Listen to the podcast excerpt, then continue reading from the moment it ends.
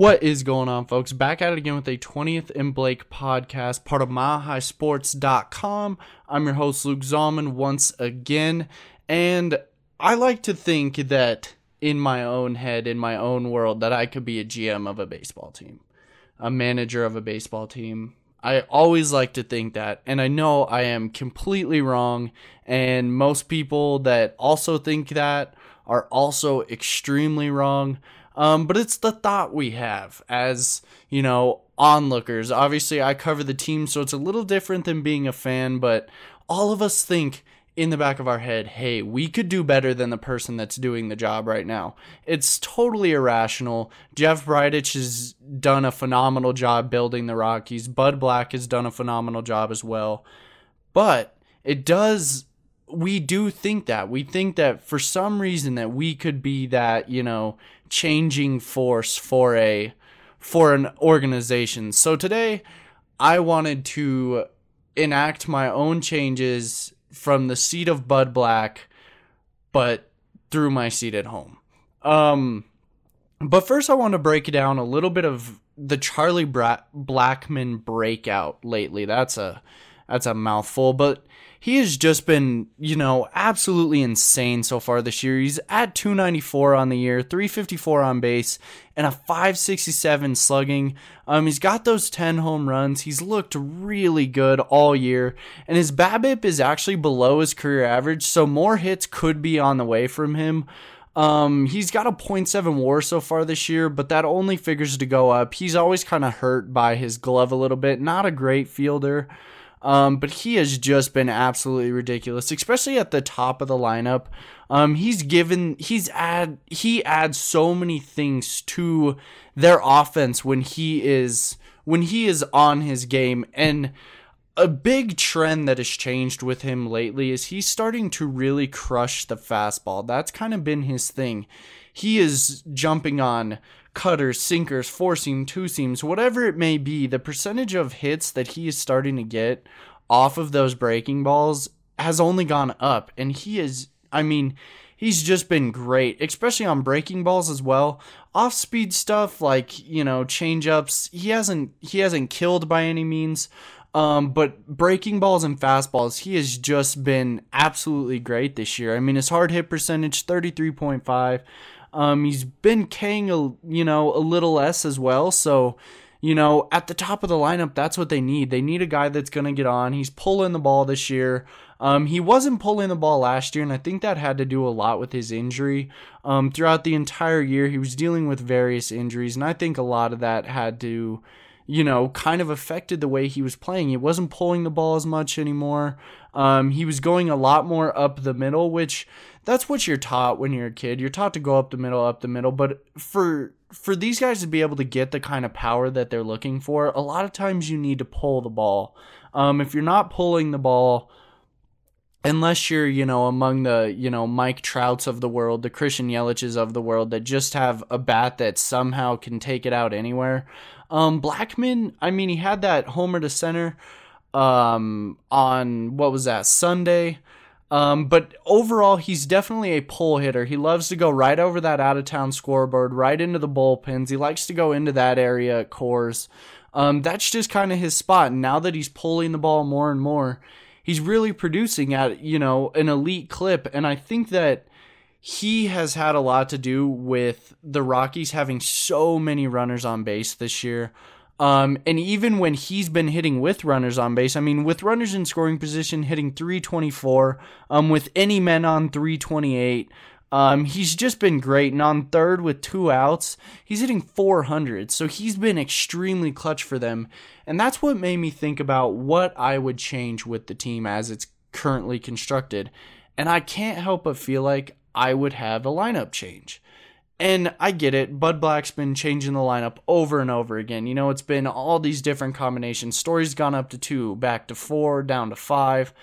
Dahl's been at 2 for a big portion. Murphy's been at cleanup at 2. Everyone seems to have been all over the map. And so far, their numbers look kind of similar to last year with runners on. I mean, runners in scoring position, their average is .003. Higher last year than it is this year. Their on-base percentage was higher last year. But small margins. And last year is not what they should be trying to replicate, because they were not an amazing offense last year. They were a pretty mediocre offense that was led by elite starting pitching from their youngsters. And so it made me think, well, how could you change the Rockies? How could you maybe change around the lineup, go, MLB, my GM mode, just like in 2K? And how could you change the lineup? How could you kind of look at it, assess where handedness would work, where certain skill sets would be utilized best. And I kind of was starting to come up with something based on last year's numbers. And I think that what I was looking at right now is a lot of, a very good split. I think that Tapia should hit leadoff. I know that he goes down 2 strikes in a lot of counts. He's very aggressive, but it's not like Blackmon tends to have 10 pitch at bats constantly. I mean, he's not your prototypical leadoff hitter. He's got a ton of power. He doesn't get on base quite as much as the, ideal leadoff hitter that people all draw up. Don't get me wrong. Blackmon is one of the best leadoff hitters in the league, but he's not your prototype for a leadoff hitter. So neither is Raimel Tapia, and I think hitting him first in the lineup would just add a boost to the entire lineup. He would be a lefty just like Blackmon, and then you get his speed on base. If he can get on base right off the bat, right off the start of the game, he could be an extreme threat on the base paths. Now, don't get me wrong, he doesn't quite have Story speed, doesn't quite have Hampson speed, but Raimel can fly quite a bit. Not quite the biggest base stealer, but just the threat of having him on base and the threat of, okay, if I hit a double into the gap after Raimel got on first, he's probably scoring. I think that could add so much to their lineup, considering Blackmon's not a very fast guy. It's part of what has really killed his fielding is that he just doesn't have that supreme speed, and that's totally fine. Not everyone does. Without Blackmon, who knows where this team is? That's by no means, looking to discourage him, but he just doesn't have that speed. So putting Raimel Tapia at the one spot in the lineup, I think could just be amazing.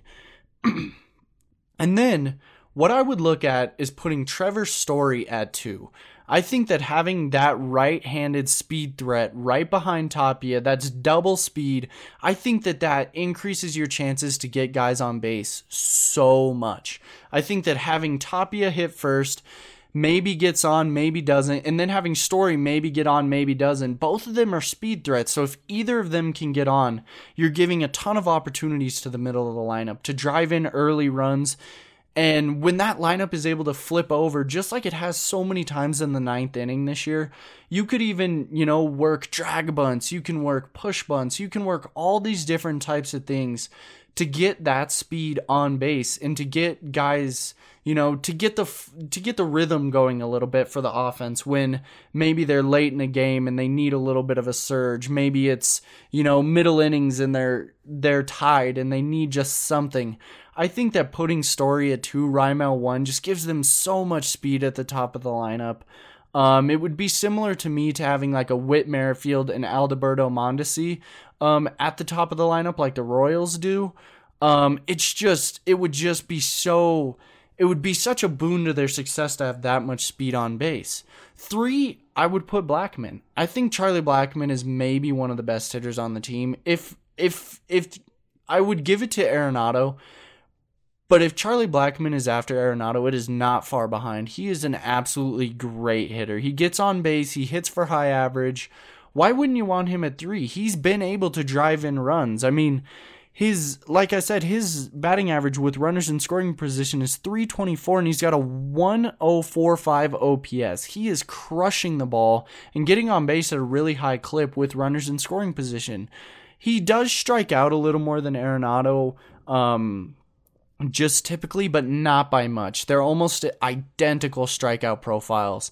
So why not put him at 3 and then put Arenado at 4? You would start your lineup left, right, left, right. You'd have 2 speed at the top of the lineup, an amazing hitter 3, and then Arenado, who has a ridiculous propensity for driving in runs.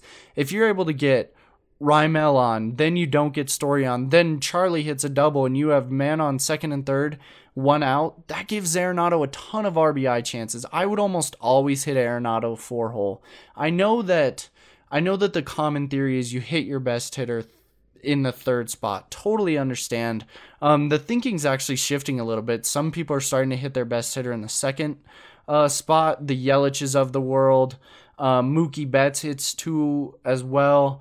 They're starting to put those best hitters in the two spot because they get more at bats overall, just being higher in the lineup. Totally understand that. I understand it would cut off, a couple at bats here and there for Nolan, but the fact that he'd be able to have so many opportunities to drive in runs, I think would just be so amazing for them. After Arenado, I would go with Dahl. I would keep that lefty righty. Then you're not as susceptible to these ridiculous, relief tactics that, okay, bring in a lefty for one, but, or for two batters, then bring back in a righty. If you have that left, right, it limits that so much. Yes, they can still bring in a reliever to get the lefty or bring in a reliever to get the righty. But if they're going reliever over and over again, you're burning through their bullpen at a very high rate, and that's going to leave them open. Opposing teams, that's going to leave them open to a lot of problems, especially later in a series. I've always been a huge, if you can, go left, right, just because of the way the, modern MLB is.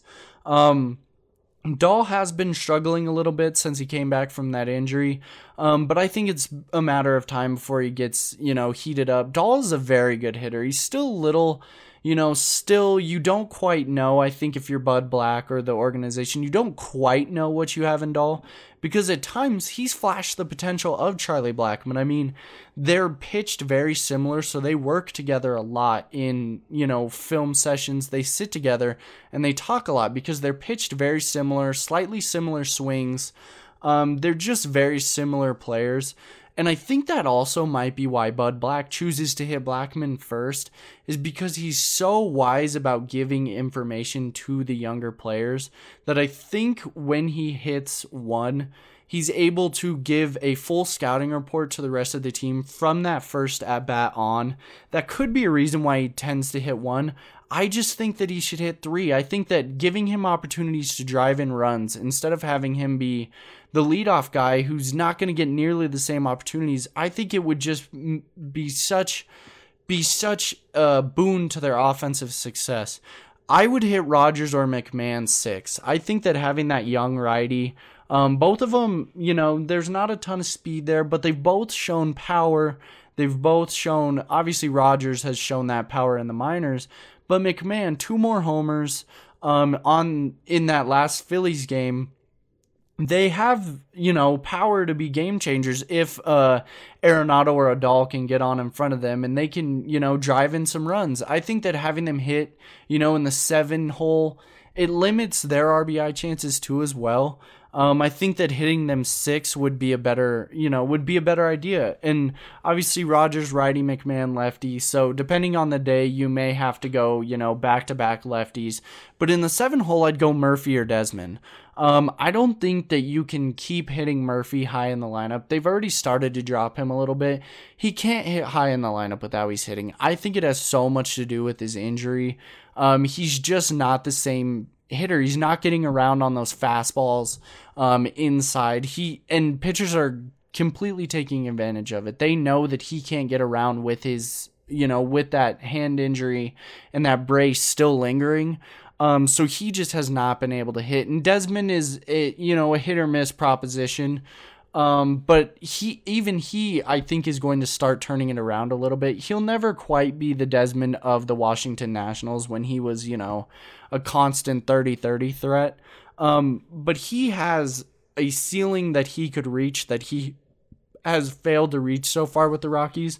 And, all the underlying numbers are saying that he's inching closer to reaching that. I know that it's very hard to have confidence in a guy that just hasn't shown anything. But I think that fans should stick with him. He's getting it together. He's starting to get back into his old routine. It takes time, though. I mean, it's hard to think about it, but they're not even 2 months into the season really yet. There's still a ton of time. If, you know, in another month he still doesn't have it together, then yeah, you can, you know, explore your options.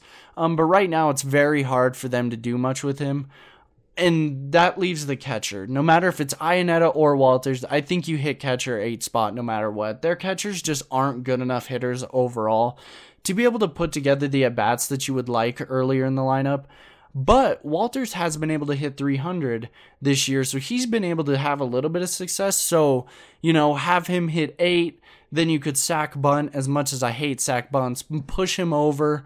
And then you have him ready for a Tapia, Story, Blackmon combo to try to drive him in. I think that would be my ideal lineup. Positions are pretty set in stone. I mean, you're going to have Story short, Arenado third, Rodgers second, Murphy or Desmond, or Murphy at first, or McMahon if Murphy needs a day off, and then a Desmond, Tapia, Dahl, and Blackmon outfield. You'd have to interchange them, you know, one guy's going to have to sit, but that's just kind of the struggle you have when you have a third and fourth outfielder that are pretty comparable. Don't get me wrong, Tapia has been great this year, but the consistency hasn't been there in his career, so he's no more of a sure thing right now, I don't think, than Desmond. He definitely has higher potential, and he has a lot of those explosive type at-bats where he's able to just put a charge into a ball, get a triple, get a double, get a homer. But as of right now, I think it's hard to rely on him, you know, more than Desmond, especially in the field. Tapia is a very aggressive fielder, which turns out to be a very good thing at times, but also can hinder their defense quite a bit at times. So they're both very hit or miss players. So you're just going to have to alternate them if you're Bud Black, you know, for the foreseeable future. I think that the Rockies are doing a lot of good things. I think that their slow start has kind of, you know, I think every now and then it creeps into their head. You see they go up with, you know, a runner on second or third, and they just don't have a good bat. They're just pressing. I remember in that bat this weekend, Arenado has 2 guys on, and he pops up to the first baseman. That automatically tells me, with the type of hitter that Arenado is, that he is pressing, that he is trying to do a little too much, and he's even admitted to it. So they just haven't been able to completely get a groove going that lasts, you know, a long span. But that's baseball. Baseball is highs, lows, and streaks both ways. Overall, I think the Rockies are looking pretty good. They'll head into Pittsburgh tomorrow, have a 3-gamer. They'll face Archer, Lyles, and the third pitcher is TBD right now. The Pirates just lost Tyrone recently, so they're still trying to recover a little bit from that. The Rockies will throw out German Marquez, Jon Gray, and Senzatella, 2 of their best pitchers. I mean, really, if you look at it, those are their 3 best pitchers right now. They could really use a series win after being swept by the Phillies before they come home, face a couple of AL East clubs. Longest homestand of the season coming up. So if they could enter that with, you know, 2 of 3 from the Pirates at PNC, I think that would be very good for their, you know, for their outlook entering, you know, the middle months of the season. Danielo Pirro will have the next podcast on Wednesday. Maybe break down a little bit of what's happened in the Pirates series so far. And I know we're both looking forward to getting back to the ballpark after that, you know, extended road trip on the East Coast. So be sure to keep checking on milehighsports.com. We'll have a preview up tomorrow of the Pittsburgh series, kind of some storylines that are going on prior to that series. And just be sure to keep checking in. Follow us all on Twitter. Leave some comments, you know, rate the podcast. Do what you need to do to, you know, let us know how we're doing. Feedback is always well appreciated. Be sure to DM me or Danielo any questions you may have. We'll always be, you know, be sure to answer those on the podcast. And I'll talk to you next time, baseball fans.